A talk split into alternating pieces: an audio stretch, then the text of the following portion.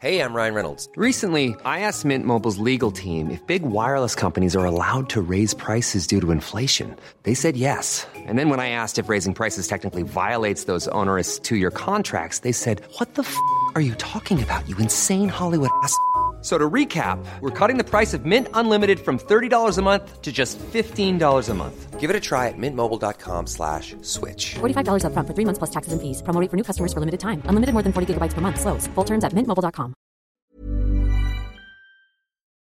Chers auditeurs, Dear listeners, bonjour. welcome in Comme d'Archi Podcast Season 3 Saison 3 dans le monde fascinant des architectes. and in the architectural projects. Je suis Anne-Charlotte Deponte, passionnée d'architecture et docteur des universités en histoire de l'archi. I am one of the spokespersons of Anne Charlotte, who is a PhD in architecture history. Merci Thank you d'être avec moi aujourd'hui. to be with us today. Et And maintenant, now, lundi en français, place au talent. and Wednesday, let's talk projects. In English, of course.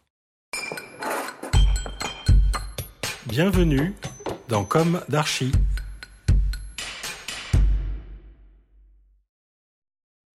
Chers auditeurs, ravi de vous retrouver aujourd'hui en compagnie de Chloé Coffre et Clément Benoît. Bonjour Chloé et Clément. Bonjour. Bonjour. Bienvenue dans Comme d'Archi.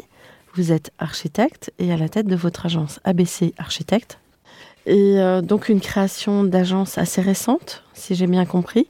Et surtout, vous avez reçu une mention spéciale très récemment dans le cadre d'Europan 16 sur le site d'Auneuil avec le projet Intertainment.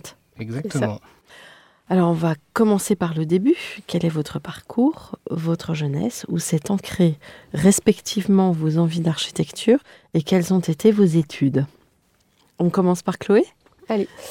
Euh, moi, du coup, j'ai commencé avec un parcours assez classique, scolaire, euh, un lycée euh, avec des études scientifiques. euh, Oui. En région ou en province ah, en, ban- en banlieue parisienne. Ouais.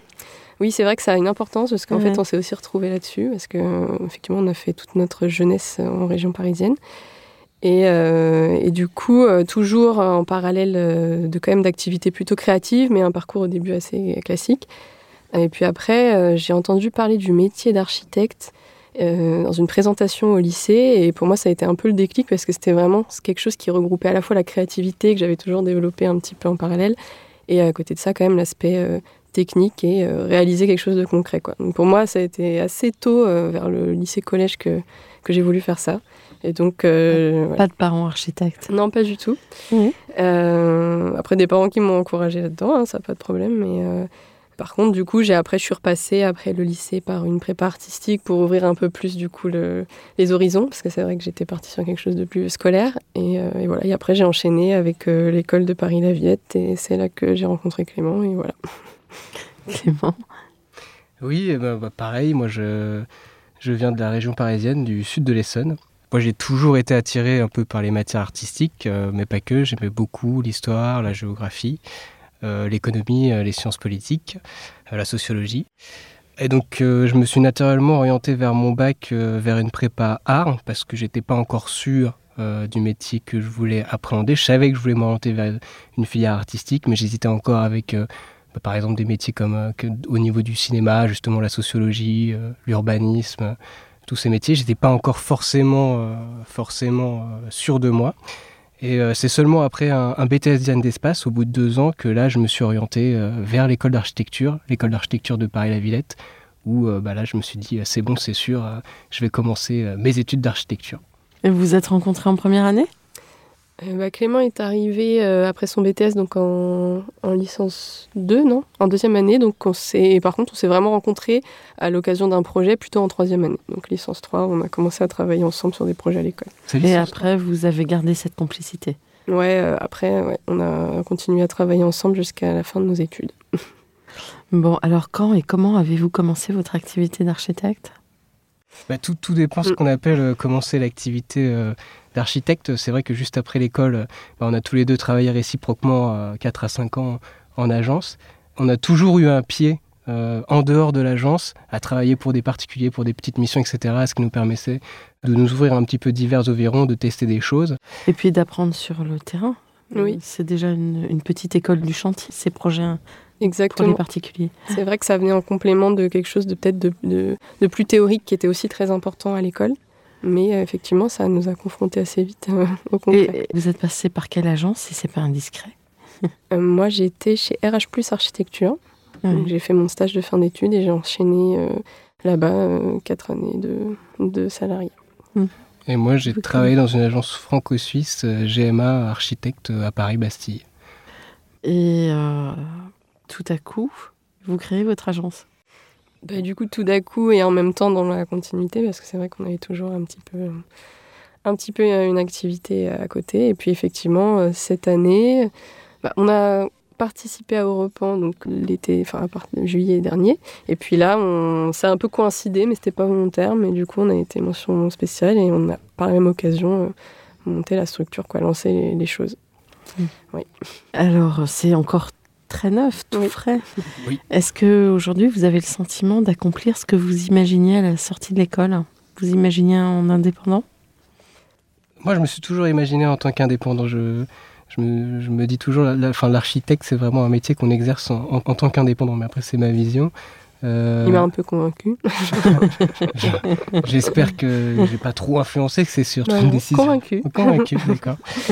Après, euh, est-ce qu'aujourd'hui c'est vraiment ce qu'on avait euh, l'ambition de faire? Bah, je sais pas parce que on va dire que tout change en fonction du parcours. En tout cas, ce que je peux dire, c'est qu'aujourd'hui, après déjà ce parcours à la fois en, école euh, d'architecture et, en agence, on peut dire que maintenant, on va pouvoir commencer ce qu'on avait l'ambition de, faire en entrant en école d'architecture.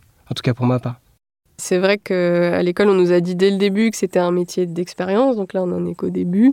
Mais euh, en tout cas, euh, on a l'impression d'avancer. Euh, on a, on a, fait un peu nos armes en agence. Et puis là, c'est la grande aventure de, voilà, de, notre atelier. Donc, et puis cette mention reprend. Donc on va dire qu'on avance petit à petit, mais qu'on continue d'apprendre. Et on va continuer d'apprendre encore. C'est vrai que c'est un peu comme une carte d'explorateur qu'on découvre au début, tout est flou. Et petit à petit, plus on avance, plus, ça devient un petit peu plus net. Quoi. Des nouveaux objectifs. Alors, euh, c'est peut-être un peu prématuré de vous demander de raconter l'histoire de vos projets et de parler de vos projets emblématiques, parce que c'est un peu tout tracé, mais quand même, peut-être que vous pouvez témoigner sur euh, les premiers projets individuels que vous avez conçus, et puis je pense que le projet emblématique, c'est Europan. Euh, oui, euh, projet emblématique, c'est Europan. En tout cas, ça nous permet de, tester pas mal de choses et surtout des, outils et des méthodes de travail. Parce que c'est vrai que nous, on va dire que ça soit à la fois sur des projets euh, de concours ou des projets au niveau du particulier ou peut-être d'autres projets après par la suite.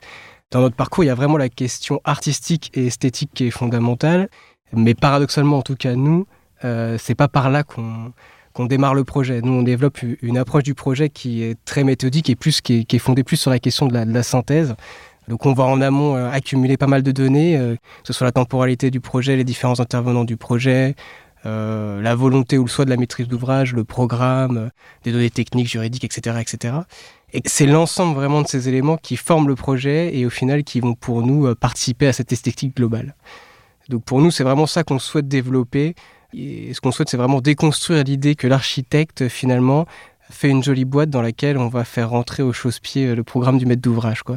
Donc nous, on accompagne le commanditaire dans la construction de son projet parce que c'est son projet et c'est pas le projet de l'architecte. Et ça, c'est très très important pour nous. Oui, et on essaye effectivement de l'appliquer même dans nos premiers projets qui sont effectivement pas encore pas très nombreux, mais euh, effectivement, on a déjà des.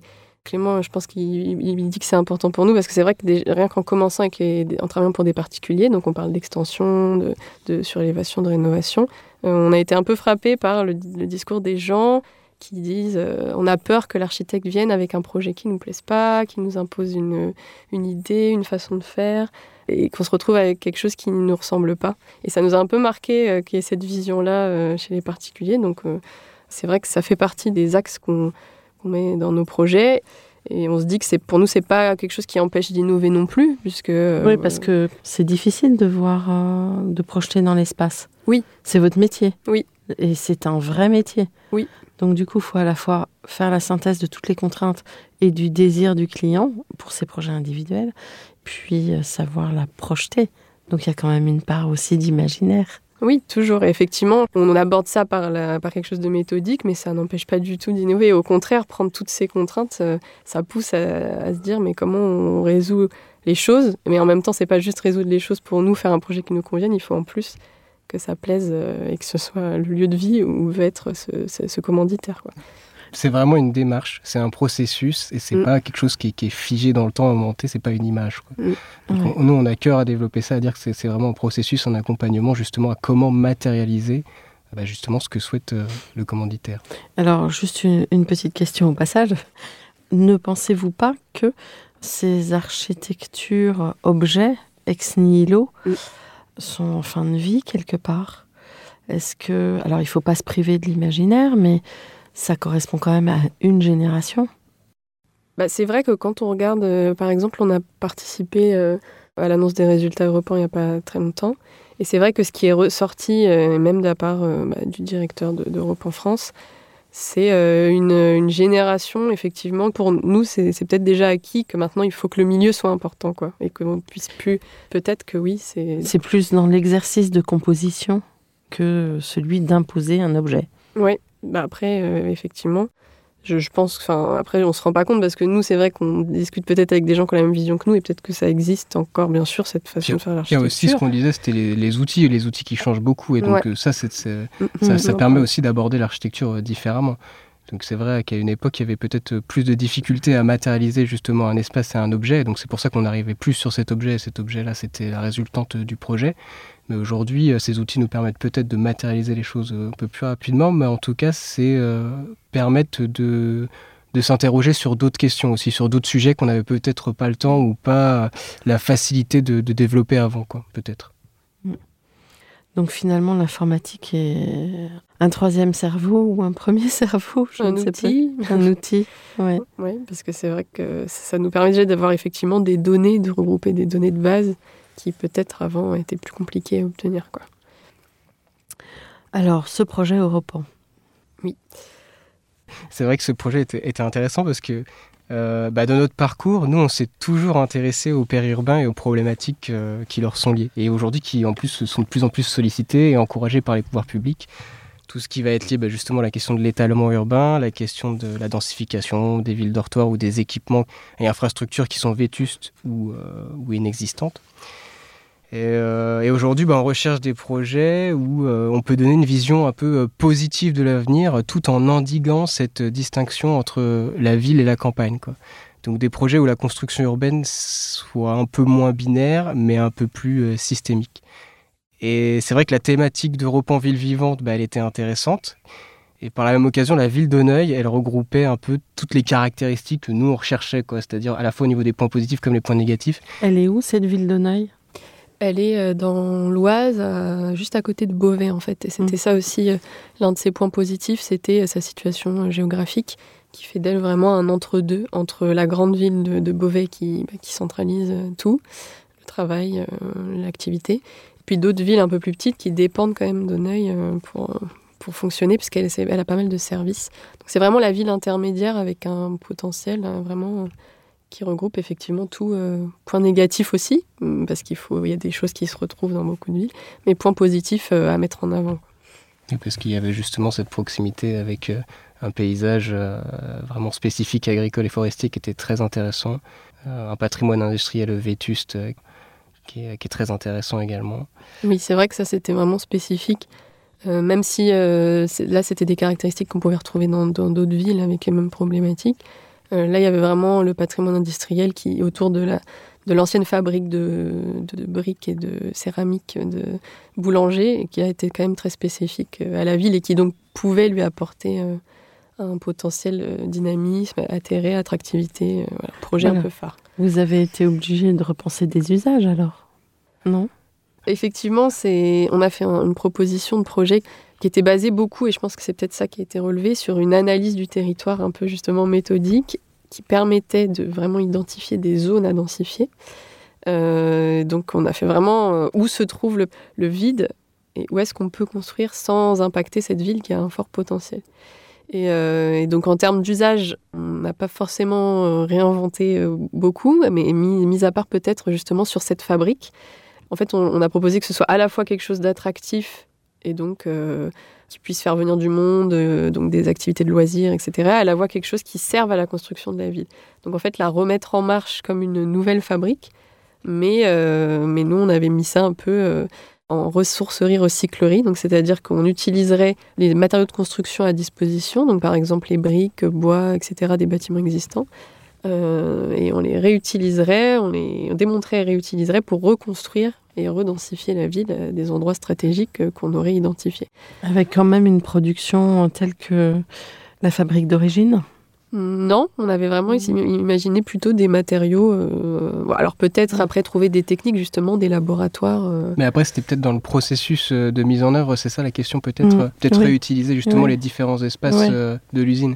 Parce ah que c'était ça qui avait été pensé, était quand même assez intéressant, c'était réutiliser les différents espaces. Oui, oui, on refaisait pas, par exemple, on ne refaisait pas des briques en elles-mêmes, mais on réutilisait la chaîne logistique qui servait à faire la brique pour démonter, trier et réexpédier. Donc on réutilisait effectivement le corps du bâtiment pour reconstruire d'autres bâtiments. En fait, c'était un peu ça le, le parti pris. Voilà. Pour, je finis sur la fabrique et effectivement après oui on a, un autre aspect du, projet. C'est vrai qu'on avait aussi pensé ça en, plusieurs temps, temporalité. Donc euh, l'idée c'était de parce que c'est vrai que ça peut être un, projet qui peut paraître un peu euh, qui manque de peut-être de concret ou alors qui soit un peu utopique entre guillemets, même si l'utopie c'est pas un défaut, mais euh, et, donc, du coup, on avait euh, imaginé ça en plusieurs étapes. Euh, peut-être au début uniquement servir à rénover l'industrie en elle-même et le, site en lui-même. Et après, effectivement, remettre en marche pour après réexpédier des matériaux éventuellement dans des villes aux alentours et petit à petit faire, faire grossir l'activité en fait de, de cette ressourcerie-recyclerie. D'accord. D'un point de vue architectural, comment ça se matérialise dans le projet? Bah, c'est vrai que la recyclerie, euh, euh, c'était un bâtiment donc avec une utilité, une fonction, ça c'est sûr. Mais nous, on voulait quand même un bâtiment et un espace qui soit quand même ouvert et accessible à tous. Donc c'est le centre, c'est le centre, le noyau de la ville et ça doit revivre. C'est vrai que de base, le parti pris euh, mandaté par la ville de Nantes, c'est de se dire cet espace-là, il faut en faire quelque chose, mais surtout ce qu'on veut faire, c'est construire beaucoup de logements.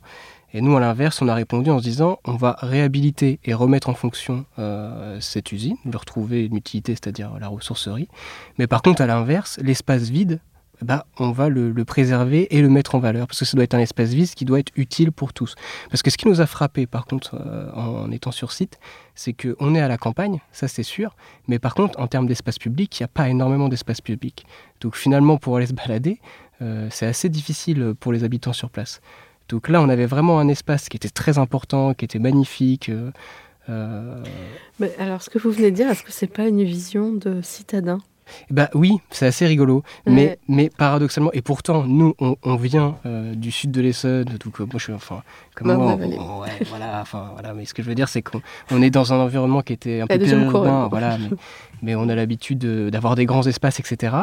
Et euh, donc là, on, habite un peu plus à Paris, donc en zone urbaine dense. Et de fait de, revenir faire la visite de site, et ben finalement, on se rend compte que il n'y a pas tant d'espace libre que ça. Il y a beaucoup d'espace libre au niveau de la vue, c'est-à-dire qu'on a une vue lointaine, mais en termes d'espace vraiment accessible pour tous, qui ne sont pas des espaces privés à partager, il n'y a pas tant d'espace disponible mm. que ça. Ça, c'est, ça, nous a beaucoup frappé. Quoi. Mm. Mais est-ce que les communes sont prêtes à investir dans ces espaces communs? C'est, est-ce qu'elles, la question, c'est est-ce qu'elles n'ont pas intérêt à le faire? Et, pourquoi est-ce qu'elles s'en serviraient pas justement comme un centre attractif qui pourrait justement euh, permettre à cette ville d'Auneuil de, euh, bah, de retrouver une place dans ce système entre Beauvais et justement des villes qui sont un peu plus petites, qui sont autour d'elle, où elle pourrait euh, faire des événements, qui pourraient justement le week-end attirer des, des, habitants de ces villes aux alentours et pas forcément être uniquement focalisée sur Beauvais euh, et être dépendante de Beauvais pour euh, tout ce qui va être activités, événements, etc. etc. Quoi. Donc pour moi, elle a tout intérêt à le faire pour après justement faire venir de nouveaux habitants pour habiter. Et pour habiter, pas juste pour y résider. quoi. Mais c'est vrai que pour ça, il faut effectivement sortir de peut-être de, de, ces justement, on parlait des points négatifs de la ville, de cet aspect qui est quand même aujourd'hui une ville dortoir, puisqu'en fait, il n'y a plus ce, cœur économique qui était la fabrique, il n'y a plus ce centre d'emploi qui était la fabrique. Et donc là, pourquoi on n'a plus d'espace où les gens se baladent? Parce que c'est vrai qu'en fait, c'est là quand je rebondis sur ce que vous disiez sur est-ce que c'est pas une un peu une lubie de, citadin, bah, c'est vrai qu'en fait. J'ai pas dit que c'était une lubie. C'est quoi l'autre terme de vue. Un, point de vue, pardon. Oui, C'était pas aussi négatif que, ça. C'est vrai que je me suis aperçue que je l'ai dit un peu de manière négative, mais. Non, c'est pas négatif. non, non. c'est une, vision. voilà, une, vision. Mais c'est vrai qu'on mm. se pose la question parce que nous, on arrive, on, on voit là pour une visite et on n'y vit pas forcément. Et euh, mais c'est vrai qu'actuellement, les gens ne travaillent pas, donc logiquement, ils viennent, ils rentrent, ils y dorment, mais ils n'ont pas d'autres. Enfin, il y a des services, effectivement, mais les services, ils y vont en voiture, euh, d'un bout à l'autre de la ville. Donc il n'y a pas forcément d'intérêt à avoir un endroit partagé ou se regrouper, puisque tout n'est pas loin à Beauvais. Puis quand ils vont travailler ou quand ils vont faire leur loisir, c'est plutôt à Beauvais. Puis il y a des espaces partagés, mais on va dire, voilà, c'est les équipements publics qui existent aujourd'hui, c'est-à-dire le gymnase. Et, là, on voit que, bah, je crois qu'on avait fait la visite, c'était un samedi matin. Euh, bah, il y a pas mal de jeunes qui se regroupent justement à l'entrée du gymnase pour pouvoir se rencontrer. Il n'y a pas forcément de, de points de rencontre. Mm. Donc euh, ces, points, ils se créent un peu tout seuls, parce que justement, les individus essaient de s'approprier le peu d'espace public qu'ils ont. Mais c'est pour ça que ça me semble pas euh, déraisonnable se dire de, mettre en place un espace euh, comme euh, bah, ce, parc en plein centre d'Auneuil. Il y, avait, il y a une place d'église, hein, j'imagine? Oui, il y a une place d'église qui fait face, enfin pas fait face, mais être à proximité de la mairie. Mais c'est plus un, passage qu'une. La place n'est pas très grande en fait, c'est presque une, route devant l'église. Mais c'est vrai que. Bah, c'est plus une place pour faire une place. Finalement, on a l'impression, c'est-à-dire que on s'est dit bon bah il faut une place parce que bah effectivement il y, a, des mariages, il y a une utilité, il y a quelque chose comme ça. Bon, on est à proximité des écoles, mais est-ce que derrière vraiment il y a une appropriation euh, des, individus? Je je sais pas. En tout cas, on l'a pas. On l'a pas constaté. Vous l'avez pas ressenti. On a l'impression, enfin d'après ce que vous racontez, qu'il y a une espèce de petite ville rurale qui ont été un peu figées dans le temps. Mm. D'où l'importance d'Europe.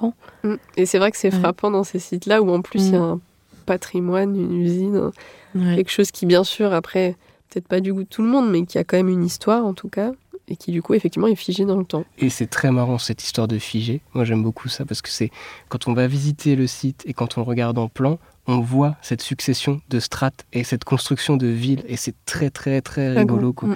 On voit vraiment, on identifie très clairement bah, les constructions des lotissements des années 70, les lotissements des années 80, 90, 2000 jusqu'à aujourd'hui, vraiment. Les uns à côté des autres. Voilà, qui se construisent individuellement mais sans aucune logique euh, d'ensemble. c'est la logique foncière en fait. Mm. Exactement, mm. exactement. Sauf qu'aujourd'hui, bah, on arrive à un moment où on se dit, ah, bah, il n'y a, plus de foncier. Les euh, pouvoirs publics arrivent à un moment où eux-mêmes réduisent ça et empêchent l'artificialisation, ce qui va arriver. Donc c'est vrai que c'est un problème le, la question du foncier, mais que justement nous notre proposition c'était un peu de la de récupérer cette question du foncier pour en faire des choses plutôt positives que plutôt juste une logique peut-être euh, spéculative. De rentabilité. Mm. Alors qu'est-ce que vous proposez? Un peu comme on en a parlé sur nos projets, euh, on va dire personnels, on a proposé donc une méthode qui permettait d'analyser vraiment le, euh, la ville et son foncier disponible. Et une fois, en fait, l'idée c'était de développer des outils qui pourraient être récupérés facilement par les municipalités, euh, pourquoi pas sur d'autres villes, qui pourraient s'appliquer pas seulement à Honneuil, et qui permettraient de localiser des projets euh, spécifiques où intervenir, des zones où intervenir dans la ville, où du foncier est disponible, donc sans s'étaler. Et l'idée qu'on proposait, c'était de trouver des outils pour que ce soit plus forcément la ville qui mène ça, mais les propriétaires fonciers directement. Donc par exemple, un exemple concret, ce serait, on avait localisé un parcellaire en lanière qui était euh, dans une partie de la ville avec une utilisation bien sûr avec les maisons donc sur rue et tout des jardins très étendus à l'arrière. Et donc du coup, c'était pas forcément utilisé par les propriétaires. Et l'idée, c'était de récupérer cet ensemble de terrain pour potentiellement densifier cette zone en fond de parcelle. Ce que nous, on voulait proposer, c'est que du coup, ça puisse être organisé et discuté par les propriétaires eux-mêmes, qui décide de qu'est-ce qu'on veut faire sur nos fonds de parcelles communs, en fait. C'était un peu ça l'idée. Et, euh, donc pouvoir aussi que la ville puisse aussi, s'il y a besoin de créer de la voirie, se mêler à ces discussions. Euh, donc nous, après, euh, on a proposé un outil qui existe déjà aujourd'hui, mais en fait l'idée, ce serait de vraiment réinventer des, des, outils pour pouvoir permettre de faire ça. Donc les gens restent propriétaires de leur terrain, la ville peut intervenir, mais n'a pas non plus à exproprier les gens ou à racheter des terrains pour créer ses propres aménagements, ce qui est un peu coûteux, complexe. Et en plus, les propriétaires peuvent s'investir en fait dans la ville. Et donc du coup, forcément, la ville, elle évolue vraiment plus avec les gens, donc dans une logique aussi de participation. mais ça arrange, on va dire, les deux côtés. Et nous, pour ça, on avait proposé euh, ce qui existe actuellement, qui est une association foncière urbaine. C'est un type de montage. Mais après, euh, voilà, ce que l'idée qu'on voulait développer, c'est de dire, il faut aussi trouver les outils pour que les idées qu'on propose, ça puisse se concrétiser en fait euh, vraiment et que qu'on soit pas bloqué par des limites administratives ou organisationnelles ou même économiques de budget de la ville. Oui, parce qu'on parlait de densification, mais aujourd'hui, euh, même si on va limiter l'étalement urbain euh, sur les terres agricoles, euh, le foncier, il existe encore aujourd'hui. C'est-à-dire que ce qui nous a frappé quand on analysait le site d'Auneuil, c'est qu'il y avait un foncier disponible en cœur de ville qui était quand même très important et, et considérable. Mm. Mais le problème, c'est comme disait Chloé, c'est que ce foncier, il est très très morcelé et il est partagé entre une multitude de propriétaires. Et c'est ça qui bloque aujourd'hui les élus et qui fait que c'est très difficile de mener des projets là-bas. Mm. Donc nous, le principe, c'est de se dire, bah, aujourd'hui, cette difficulté, cette morcellisation, euh, qui aujourd'hui est quelque chose de, compliqué, et eh bah, ça devient un atout pour demain, pour les politiques de ville et pour que justement les habitants bah, puissent vraiment s'investir dans le développement de leur ville. Oui, donc ils restent propriétaires, mais ils participent à un projet commun valorisant. Tout simplement. Exactement. Et valorisant pour le cadre de vie global. et pour la ville. Mais également pour eux à titre personnel, puisqu'ils valorisent aussi leurs biens. Euh, ils valorisent leurs biens. C'est plein de bon sens. On espère. voilà. Mais ça vient surtout en réaction avec euh, bah, justement les, les, formes d'aménagement de la ville aujourd'hui qui sont très traditionnelles, qui sont voilà, c'est les ZAC hein, classiques, puisque aujourd'hui sur le site d'Honneuil, euh, euh, avant la, fin, pendant la mise en place de ce concours-là, il y avait un projet de, ZAC sur justement euh, l'ancienne ressourcerie, avec une proposition d'un ensemble de logements qui était assez important. Je crois que c'était 300 logements, je crois. Un peu moins. Un peu moins Mais bon, plus, un peu marseillais. Oui, oui. Mais en tout cas, un nombre important de logements qui, qui était mis en place par le biais d'une ZAC. Et c'est vrai que ce projet, ben, il, est un peu, euh, il est un peu, il est haut là au niveau de la ville, euh, des habitants et du maire, quoi. Et la ZAC, du coup, ça menait à l'expropriation ça mène à l'expropriation et ça crée aussi du conflit avec euh, certains propriétaires actuels qui veulent pas forcément, qui veulent pas forcément partir. Ouais. Qui veulent pas forcément aussi du projet qu'ils voient pour leur ville. C'est-à-dire s'ils restent dans leur ville et qu'ils ne valident pas ce type d'urbanisme, c'est une façon, oui, de faire participer les gens euh, tout en les laissant propriétaires, ce qui est quand même plus dans ce que vous avez. Euh, oui, en réponse à la ZAC. Et puis, ça permet aussi de respecter la mémoire individuelle qui est importante. Parfois, il y a des gens qui c'est toute leur vie qui est là. Oui, bien mm. sûr. C'est vrai que dans ces parcelles en lanière, on pourrait imaginer garder le bâtiment. Et l'idée n'est pas de démolir, mais juste d'aménager une partie du terrain. Et comme ça, effectivement, on peut imaginer une personne, par exemple, vieillissante qui ne peut pas forcément s'occuper de son terrain ça lui, ça, elle reste propriétaire, elle pourrait très bien soit louer euh, quelque chose euh, au fond de son terrain, ou alors euh, carrément redécouper pour, pour faire un, un, autre logement, et puis elle garder cette maison historiquement liée à sa vie. Quoi. En tout cas, il n'y a pas cette logique de, de gros projet où d'un coup on arrive, on arrache tout et puis on met en place justement tous ces logements. L'objectif c'était plus d'identifier de, différents espaces où on pouvait mettre en place des projets et se dire bah, qu'est-ce qu'on a à disposition pour pouvoir justement construire quelque chose de nouveau avec tout le monde. Quoi. Et en ça, on trouve que quand même c'est euh, quelque chose qui est un petit peu plus démocratique que ce qui se fait aujourd'hui et je pense que la démocratie, euh, surtout aujourd'hui, c'est vraiment ce qu'on a besoin de, remettre euh, au sein des villes. Quoi. Ouais, au sein du, du, débat et des projets. En fait, vous offrez un espace en partage. C'est ça C'est bien, bien compris.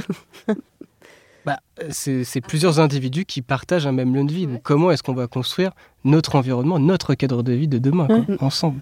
Vous y créez de l'espace public, donc un espace de rencontre, et en même temps un espace actif qui va permettre de participer au, monde là qui est en train de naître, ce monde euh, confronté à toutes les problématiques environnementales. C'est un peu ça? C'est ça. Mm. Et d'ailleurs, euh, bravo parce que dans votre approche, on sent beaucoup de délicatesse. Ça fait plaisir, mm. vraiment. Bah, c'est vrai, que c'est marrant parce que euh, quand on a fait le, débat européen là, avec euh, le directeur, c'était un peu le, ressenti aussi qui sortait. Oui. C'est de se dire qu'aujourd'hui, on était une génération qui avait quand même un peu de, des difficultés à imposer, à sortir un projet. C'est-à-dire qu'il y avait toute une, tout un démarche, tout un processus pour pouvoir justifier justement le fait qu'on allait bâtir. Quoi. Se dire, ah, là, on va pouvoir construire quelque chose. Ouais, c'est vrai. Il disait du coup, il y avait eu beaucoup de non-projets, mais en même temps, euh, bah, c'était c'était pas un mal quoi. Et il disait, on peut, vous avez peut-être peur que de, vous vous reprocher peut-être de pas avoir produit vraiment un projet architectural, Mais en même temps, euh, non, puisque c'est vraiment une, attention accordée à où est-ce que vous, vous mettez les pieds. Quoi. C'est un peu ça qu'il a dit ce jour-là. Bah, c'est une suite logique. Hein. On a tellement. Déjà, on culpabilise beaucoup. Et je, moi, je suis heureuse quand je vois que il y a à la fois ce côté responsable et une espèce de liberté qui arrive derrière. Je pense que quelque part, dans ce que vous disiez tout à l'heure, vous avez des embryons de cette liberté, ou en tout cas vous la donnez en partage. C'est-à-dire que vous arrivez à projeter un dispositif qui va permettre à chacun d'y retrouver son compte, tout en créant de la valeur ajoutée. C'est un, bel embryon. Enfin, moi, je peux que vous encourager à continuer dans ce sens-là. Merci en tout Merci. Alors, est-ce que vous avez... Déjà, vous travaillez tous les deux, j'imagine, pour le moment. Hein, on va vous laisser le temps quand même. Est-ce que vous avez d'autres projets? Vous participez à des appels d'offres? Comment vous envisagez un petit peu votre avenir d'agence, même si c'est très neuf? Pour le moment, on travaille essentiellement, comme on l'a dit tout à l'heure, avec euh, des particuliers. Euh, donc, euh, comme l'a dit Chloé, sur des projets assez variés, que ce soit des constructions de maisons, des extensions, des surélévations, des restructurations lourdes. On a un panel assez large qui nous permet un peu de tester justement pas mal de choses. On commence aussi également à travailler avec, euh, ben, on va dire un peu plus institutionnel, des, petits promoteurs sur des petits collectifs ou des aménagements de, de lotissement. Et euh, bah, c'est vrai qu'à terme, nous, ce qu'on aime, on a plus envie de s'orienter vers bah, euh, des appels d'offres, on va dire publics, pour faire de la commande plus publique pour de la construction de logements, par exemple. En tout cas, c'est plus ce qui nous intéresse aujourd'hui. Donc, euh, en partenariat avec des bailleurs En partenariat avec des bailleurs. Un projet de rêve pour l'un et pour, enfin, pas forcément le même. Hein. En tout cas, pour ma part, euh, je pense pas avoir un projet de rêve, mais euh, faire une arriver à, faire une belle opération de logement bien maîtrisée dans son ensemble et arriver à satisfaire euh, l'ensemble des intervenants, que ce soit à la fois les occupants que le mandataire, je pense que déjà ça c'est une belle réussite, ça peut faire un, beau projet de rêve, simplement. Après on verra. ah, donc tu t'engages pas sur un programme, un truc, une taille de projet, c'est bien, c'est une bonne réponse. ah, parce que je considère qu'il n'y a pas de projet qui soit forcément plus intéressant qu'un autre. Ouais, c'est on n'est plus à l'heure du château en Espagne. Mm, non. Une petite villa Non, non, Pas spécialement. C'est vrai que moi, en tout cas, personnellement, c'est pas forcément une commande qui. Oui, finalement, vous êtes. Ouais. Dans ce que vous venez de dire, vous êtes quand même interpellé par le social. Par le... en tout cas, le... oui, le rôle sociétal que l'architecte peut jouer. Oui, c'est vrai que c'est ce que j'allais dire. Euh, d'autant plus euh, pour une agence euh, qui commence, c'est vrai que le projet de rêve, c'est forcément toujours un peu la commande publique, puisque c'est vrai que c'est aussi c'est ce qu'il y a de moins facile à atteindre concrètement. Mm. et puis c'est effectivement c'est dans ces programmes-là qu'on aura l'impression effectivement de faire de l'architecture pour le plus grand nombre, quoi. Donc c'est vrai que c'est pour l'aspect l'aspect sociétal. Après, euh, comme dit Clément, répondre, que ce soit une commanditaire privée ou un bailleur social, répondre à une commande correctement avec les contraintes qu'on a et que tout le monde soit content et que l'espace euh, soit apprécié par euh, les usagers, ben, c'est vrai que c'est, c'est dans tous les cas très appréciable. Mais... voilà, il n'y a pas en tout cas une commande spécifique mm. Qui soit plus attrayante qu'une autre, pour nous en tout cas. Comment vous imaginez l'avenir? Alors déjà, vous venez d'y répondre un petit peu concernant votre structure, mais euh, de manière plus globale, vous êtes jeune, vous héritez de cette question euh, environnementale. Est-ce que vous avez, euh, je sais pas, un ressenti plutôt optimiste?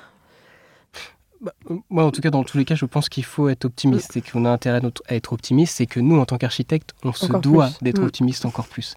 Est-ce que euh, bon bah on est confronté à beaucoup, enfin on va dire euh, effectivement il y a, on peut dire il y a pas mal de, de, problèmes, de sujets, ouais, problèmes, sujets qui se présentent à nous, mais justement c'est une chance. Et donc c'est un défi pour nous, c'est à nous de les relever. Et puis c'est dans ces situations-là qu'on va trouver justement de nouvelles solutions euh, bah, à mettre en œuvre. Et c'est nous qui allons dire bon bah ok effectivement bah là il y a pas mal de problèmes mais regarde là avec tous ces éléments là bah on peut constituer ça. Et tu as vu bah ce monde là il est top quoi. Qu'est-ce que t'en penses quoi? Donc, euh, on se doit d'être optimiste, c'est important en tout cas en tant qu'architecte. Quel conseil donneriez-vous aux étudiants en architecture aujourd'hui? C'est encore frais pour vous les études. C'est difficile de donner des conseils. Si je pourrais même dire d'ailleurs, il ne faut, pas écouter les personnes qui disent qu'il faut des conseils. Bah, surtout oui, que nous on débute. Après, je pense que ce qui est important, c'est, je pense, d'être curieux de tout. C'est vrai que, que, le fait de travailler avec des particuliers assez, assez tôt et en parallèle de nos études, ça nous a aussi un peu demandé de nous intéresser à des choses pour vraiment justement avoir connaissance du processus du début à la fin. Et c'est vrai que je dirais à un étudiant, euh, on ne conçoit pas un projet en disant euh, je verrai euh, la thermique ou je verrai la structure ou je verrai les fluides avec le spécialiste fluide. C'est intéressant, même si bien sûr on n'est pas censé tout savoir en tant qu'architecte, mais c'est intéressant de s'intéresser aussi à ce que font les autres membres de l'équipe parce que c'est toujours super gratifiant de travailler avec une équipe où on échange les connaissances, on apprend, tout le monde apprend les uns des autres et de chacun des domaines. Et voilà, du coup, peut-être pas voir les choses cloisonnées, euh, mais vraiment échanger, partager euh, les, connaissances et s'intéresser à tous les domaines. Voilà. Alors, dans cette ouverture, mm. euh, il y a aussi la phase chantier. Ouais. Et vous avez, j'imagine, dans vos projets de maison, déjà été confronté au chantier? Alors pour l'instant, nos projets à titre personnel, euh, pas des chantiers de maison, en tout cas des chantiers d'appartement, oui, c'est sûr, de mmh. rénovation, mmh. oui. Et après, bien sûr, en agence, euh, euh, même si Clément, toi, tu as un peu plus d'expérience, mais en agence, on a aussi travaillé sur des chantiers. Oui. Mais effectivement, c'est bah, un peu le, moment où, ce que je disais au tout début, si je reviens à pourquoi j'ai fait de l'architecture, où, où, vraiment l'idée de se concrétise. Et du coup, c'est toujours une phase super intense et super importante et effectivement aussi dans nos, dans nos idées qu'on aime développer euh, et qu'on aimerait qu'ils soient euh, mis en valeur en tout cas dans notre, dans notre atelier, c'est aussi voir euh, effectivement pas l'architecte uniquement bah, concepteur, mais bien sûr l'architecte qui construit aussi. Et, c'est vrai que de plus en plus, même sur nos projets à venir, on, essaye même aussi de... Déjà qu'on travaillait effectivement avec des partenaires, bureaux d'études, structures, euh, géotechniciens, etc. Mais on essaye aussi de, travailler avec des fournisseurs directement de matériaux pour avoir dès la conception, dès l'étude d'avant-projet, avoir vraiment cette notion de, construction et, pas forcément avec les entreprises, mais aussi avec les fournisseurs. Oui, et c'est vrai que le, chantier, c'est un peu la, la consécration en tant qu'architecte, c'est le moment le plus enrichissant et le plus euh, bah, épanouissant, en tout cas de mon point de vue. Parce que, et c'est vrai que moi, c'est aussi un petit peu pour ça que j'ai fait ce métier, c'est de se dire à un moment donné, OK, il y a un projet, il y a différents intervenants, on se met autour de la table, on essaie de construire quelque chose, on le construit, il se passe du temps, et là, à un moment donné, ça sort de terre. Et quand ça sort de terre, bah, c'est génial, mm. c'est génial. C'est un peu comme un accouchement. la naissance du. Oui, ça peut être douloureux, mais, mais finalement, à la fin, tout le monde est content. bon. Vos clients euh, sont, j'imagine, euh, ravis aussi de voir le résultat. Oui, ils sont, ils sont toujours très ravis. Donc, c'est un peu effectivement euh, les processus. Pour vous, c'est une récompense. Et pour nous, c'est une très belle récompense. C'est vrai qu'à ce moment-là, on se dit toujours bah, on est très content d'avoir fait ces études et, cette activité-là parce que le résultat est toujours très gratifiant. Que ce soit d'un point de vue des rencontres, euh, d'un point de vue du résultat final euh, et euh, de l'expérience de la matière, tout est très enrichissant. Quoi. C'est constant. Quoi. Et c'est ça, qui est, ça qui est très intéressant dans ce métier. à chaque fois, il y a une redécouverte. Exactement. Il n'y a rien qui est mm. pareil, tout mm. est toujours différent. Il faut toujours se reposer des questions, et interroger les choses continuellement. Vos héros de l'architecture sont lesquels? Alors, vous avez peut-être pas les mêmes, hein, c'est pareil. Non, ouais, mais... à la fois dans l'histoire et et à la fois dans le dans l'actualité architecturale. Bah, moi, je sais que pour l'aspect peut-être euh, justement un peu plus propre à moi, et peut-être que Clément partagera pas, euh, j'ai quand même pas mal d'admiration pour tous ces architectes qui travaillent la conception en coopération avec les usagers, donc le participatif, donc euh, par exemple Patrick Bouchin, des, architectes qui, je pense, font aussi ce, choix de, un peu de l'architecte en, retrait, justement, vraiment au service euh, bah, de l'usage des gens.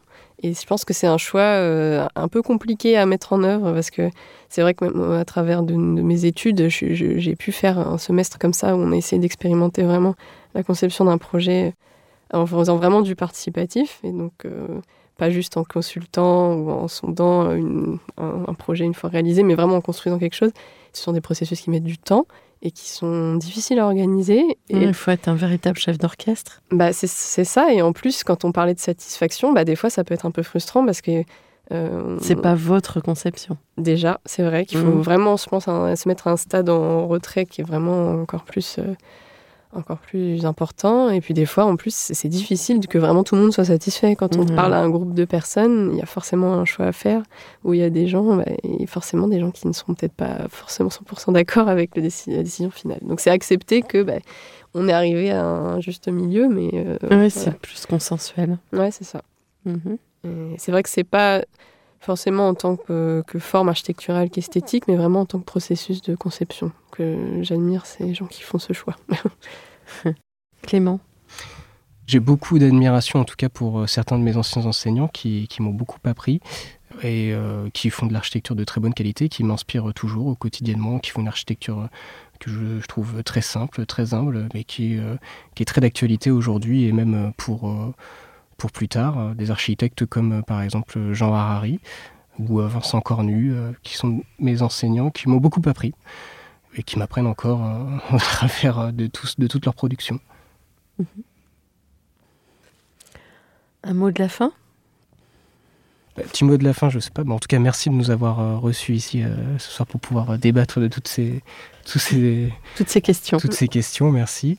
Et, euh, Avec bah, je, plaisir. Je, je sais pas, bah, je voudrais remercier un peu bah, toutes les personnes qui m'ont accompagné dans mon parcours, justement, les, ces enseignants, ces enseignants que j'ai pas pu citer, qui se reconnaîtront, qui, qui m'ont beaucoup aidé, euh, mes anciens collègues, etc. Et euh, les entreprises avec qui on travaille, les commanditaires qui nous font confiance. Et... Tous ces fameux savoirs qu'il faut Exactement, qui, qui, nous construisent. Agrégés. Qui, qui, construisent notre identité, qui font ce qu'on est et, ce qu'on va construire demain. Voilà, je tenais à les remercier. Et Chloé? Euh, bah, pareil, euh, merci, euh, merci à tous ces gens qui, surtout aux gens justement qui partagent le savoir et qui comprennent l'intérêt de d'échanger pour mieux construire. Et puis bah, à tous les archis, comme on a dit, bah, soyez optimistes. Je pense que c'est important, important qu'on soit tous optimistes parce qu'on va, on va rencontrer des gens qui ne le seront peut-être pas en face de nous et c'est un peu notre rôle de de revoir un peu plus loin. Donc voilà. Vous avez encore beaucoup de choses à accomplir. Oui. Donc c'est bien. Il faut. Il faut rester optimiste. Nous oui, sommes qu'au début. Et en tout cas, on est vraiment à l'articulation de quelque chose euh, de, de différent, mais, euh, mais, on est très optimiste euh, sur la suite. Bon, bah c'est très chouette. Merci beaucoup pour votre témoignage. Bah, merci, à vous. Et puis on se dit, si je suis encore là, rendez-vous dans je sais pas, quelques années. Bah, on espère. Le... Avec plaisir. Le débrief. voilà. Serons-nous toujours aussi optimistes, j'espère. Oui, mais, oui. mais d'autant plus, d'autant plus. Oh là là. Je rigole, je rigole. Plein de choses à raconter, plein d'expériences enrichissantes. Merci chers auditeurs pour votre écoute. Rendez-vous la semaine prochaine pour un prochain numéro en français.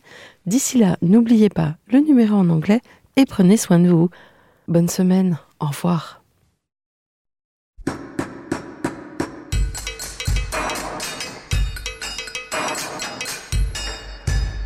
Chers auditeurs, merci pour votre écoute. Merci à Julien Rebourg, réalisateur, qui nous accompagne sur la partie son.